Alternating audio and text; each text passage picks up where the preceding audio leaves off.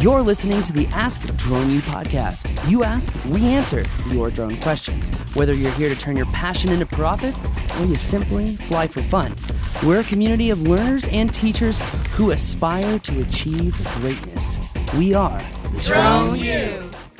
Merry Christmas and happy holidays from Drone U HQ, all the way from colorful Colorado. As always, my name is Paul. And my name is Rob. And for anybody that's wondering, we do have basements in Colorado. Yes, Martin, we do. Actually, a lot more than I thought. Probably Uh. 90% of the homes. Anyways, But in New Mexico, not so much. in New Mexico, not so much. No. Uh, but thank you for joining us. Really, really excited to be sitting here, hanging out with you guys, and appreciate that you spent a few minutes of your day with us very, very much. And if you've got a question, we want to hear from you. AskDroneU.com. Get them in. Definitely get them in at askdroneu.com. Also, thank you for everyone um, who is working with us through the transition of the community again. We do appreciate it. Um, lots of new stuff coming out for all of you guys, though. Very excited about it. And I just want to give you a quick update for this coming year. This is going to be like our mass update uh, for content. So I just want to let you know we've got a lot of new advanced kind of stuff coming out and uh, very excited to help all of you even more. So, Today's show is sponsored by Colorado Drone Chargers because let's be honest, if you're a serious drone pilot, then those little uh, manufacturer based drone chargers are probably not going to cut the cheese for you, at least if you're out in the field and you're out in the field a lot. So if you need a serious battery charging solution because you're a serious drone pilot, then you've got to check out ColoradoDroneChargers.com. Check them out. My name is Martin. I live in Wisconsin. I have taken your drone mapping course and I use Emlid Reach to mark my ground control points and also checkpoints. But one thing nobody ever explains to you what do you do with these checkpoints? What do I compare them to? How do I know if, if my ground control points are bad? Nobody explains that to me. They just tell you to get some checkpoints. Please explain to me how to use these to know if I'm doing something good or bad. Bye, Martin. Martin, um, I like you. uh, it's a great question, as uh, apparently that's not something we've really gone into much based on your reaction to the question. Well, I think we go into it a lot during in person classes, and I think it showcases a deviation between kind of like the in person and the online because the class has evolved a lot. Yeah. And again, you spoke about updating classes. That's probably something that would be added. Yeah, I want to go deep into GCPs because the industry has matured so much. There's much better options out there. And this particular issue is something that hangs up a lot of people because checkpoints can have varying definitions dependent upon who you are talking to mm. or what software you are using. You know, some people say a checkpoint is, you know, you go out and you use your GPS rover, your GNSS receiver. That's the same thing. And you go out and you shoot over a survey nail, which is a known point. Some people call that a checkpoint, right? People who are creating maps and models in Pix4D or in other softwares know that there's ground control points and then there are checkpoints.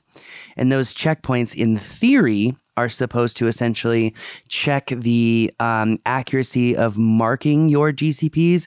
Essentially, a checkpoint in Pix4D Mapper and Matic is saying, hey, we know that this position is this position in the world, and we want to use that to cross reference the human error of marking our GCPs. You know, it's funny. I still remember, at least I think this is the right context. At the Catholic school that we did the Denver class at, for Mhm. some reason, I remember you showing people checkpoints where like the grass or something met the sidewalk. Yeah, on Right. natural marker. Yep. Yeah, the Mhm. natural markers that you were using. So that I don't know. That was just an interesting frame of reference for me.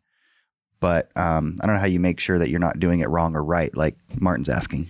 Well, I and I gotta say, Martin, I really appreciate your question because this comes up in almost every in-person mapping class. Because a lot of people ask the question, well, are checkpoints really checking or verifying the accuracy of my GCPs as a whole? And let me paint a picture in layman's terms, and you guys can make the the decision on your own. But let's say that I'm using the same piece of equipment to mark my GCPs and to mark my checkpoints, right? Let's As an, an example of same piece of equipment would be what? like an RS2, Okay. it could be a DA2 from Trimble, or it could be a, a GS20 from Leica, right? Okay. Let's just Not say a propeller though. Um, not for this example. Okay. Yeah, uh, uh, not for this example. But let's say they were using um, a Trimble DA2. Okay, and let's say that you're out shooting your your checkpoints, and let's say that you have a newer guy who's shooting points, and he shoots it really close to a metal roof. Right, he doesn't check his receiver to see that he's got a huge error. He's got a float, not a fix. And so he keeps shooting checkpoints. And then he goes out and he shoots his GCPs and his checkpoints. If I'm using the same piece of equipment that could potentially have error, am I really checking the accuracy or verifying the accuracy of my data? Um, and, and not if that error's already sort of been established as inherent. Exactly. That's that's exactly the point. Is that Right. if I use the same piece of equipment to do my checkpoints and my GCPs, I'm not really verifying absolute accuracy. All that I'm doing is potentially verifying how I marked my GCPs, which a lot of people go back and forth as far as what GCP marking should be. It's very formulaic. And honestly, if you want the smallest amount of ellipsoid error, you really try to find the photos in reference of a circle around your GCP, almost like changing a tire, where you pick one photo here, one photo there, one photo there. And Mm. honestly, the reference and framework to do all that is not that easy because all you do is you get a list of photos and it's like mark those photos. It's almost like you're creating your own world instead of the real world. Does that make sense? Uh, I'm not sure I'm I'm tracking well, right just now. in terms of the goal is to make your maps match with reality. Absolute accuracy. Yep. Correct. And based on what you just described in terms of the example, if you've got some inherent error, you're not going to be able to do that. So you might it might look accurate, right? But until you verify that it is, it's a world you've created in effect, not the real world. A hundred percent, and and a lot of people do you know rely on checkpoints to provide them with an absolute um, RMS error, and I think that that is wrought with potential issues. And I say that because if you really want to check and verify the the absolute accuracy, again, you're going to want to use a third party application. This is a benefit of using something like SiteScan Drone2Map because you have a built-in access to ArcGIS, which is an absolute form of you know verifying accuracy. So, in all honesty, I think Martin actually hits the nail on the head here of being like, well, wait a minute, these checkpoints, do I really need to do this? In all honesty, yes, it does help, but it's not, don't be fooled. It's not a verification of absolute accuracy. It's a verification of how the user marked your GCPs. So, So how do you bridge that gap to make it the most useful action possible? Well, if you really want to get checkpoints and really do it right, you would want to use, in my opinion, a separate piece of equipment over a known point and shoot that known point with a landing pad or some sort of marker so it's easy to see from the sky. Remember, you're probably not going to be able to see a nail on the ground unless it's like a P1. So, to answer your question, it would be use a separate piece of equipment and shoot over a known marker that's like publicly available. That's going to be a true, true, true um, verification of accuracy. And for all the geospatial wonks out there, they're gonna be like, but Paul, but Paul, you should do three because there's three axes of GPS, and that's technically the most accurate means and methodologies of doing it. The only problem is, is there's no survey nails on the z-axis, so uh, we're gonna do the, we're gonna do the best that we can. so Huh. Okay. Uh, yeah, I guess I never thought about that, but I've never thought about a lot of this, so that's not new. But this is a very common point, and as more and more of these drone mapping softwares come out and they try to streamline stuff, it's really begging the question of just how accurate are these maps? Because, for example, we are limited by our overall absolute accuracy based off of the quality of our photos, right?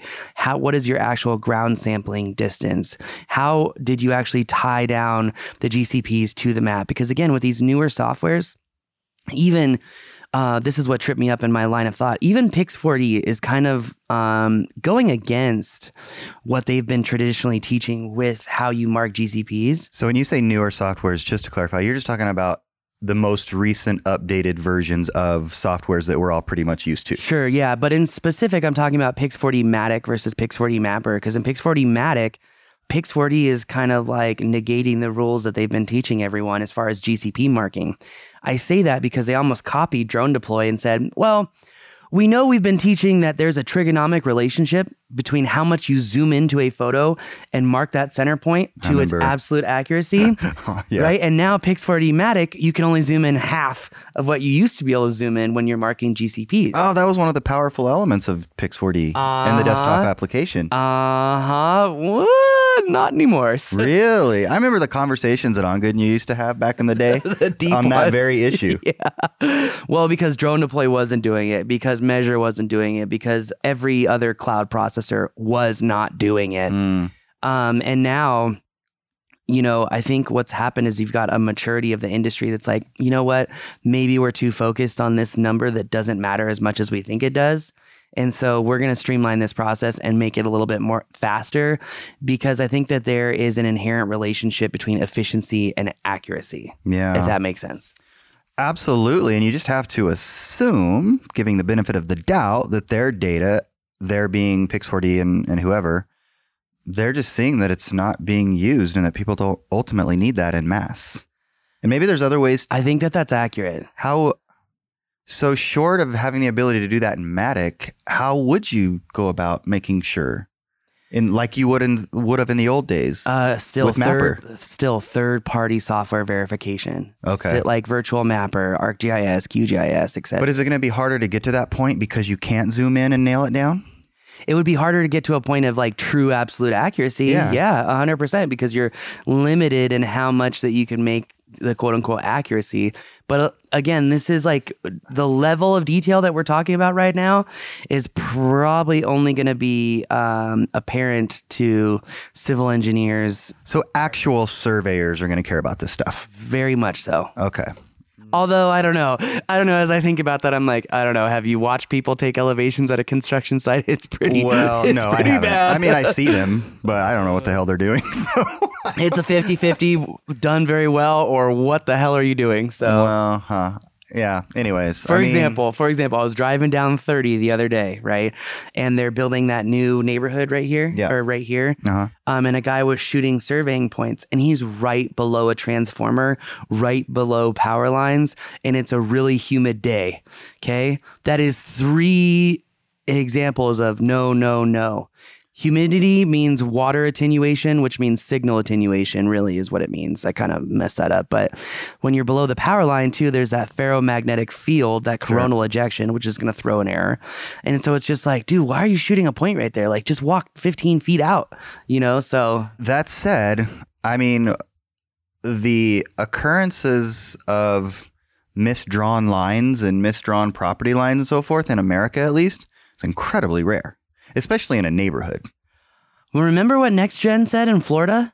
And I mean, it might be regionally dependent because Maybe you- it is. The, I remember the owner from NextGen said, We find that one in three surveys has some form of human error in it. Yeah, I guess it would be a matter of degrees. It's like an auditing. You there's a, a- an element of error that's expected and is okay. Mm, Um, I mean, title companies insure all these things every single day. yeah. So I don't know. It's fascinating. I just I wonder sometimes if they're they being again Pix4D going to if they're not right. Like we don't need to get that minutiae. Can I turn minutiae into a verb? Um, I don't know. It's just interesting to think about. Totally. Interesting to think about. But I don't know. Have we answered his question? I think we've answered his question. I think checkpoints are valuable, but they're going to be valuable for checking or validating how you marked your GCPs, at least in Pix4D Mapper. Um, in other forms of software, it's going to have different forms of verification depending on how that data is used. But in a general sense, the location based information from the checkpoint is typically withheld from processing. So Hmm. um, I think that answers the question in a nutshell. Um, Cool. don't forget, redundancy is still important, guys, especially for the very important maps that are being done. So, Yeah. anyway, I think that does answer the question. If you have a question, ask droneu.com. Yeah. Thank you guys for joining us again. Thank you. We'll see you next time here at DroneU HQ. We believe that videos, images, words, and sounds have the absolute power to inform, inspire, and entertain. We reject indecision, confusion, and vanity, for they work against the community. We are united under the virtues of safety and knowledge. We are a training community of learners and teachers who encourage and energize each other to achieve greatness. We are pilots, videographers, photographers, freelancers, business owners, enthusiasts, experts, and apprentices. We are creators. We are the Drone U.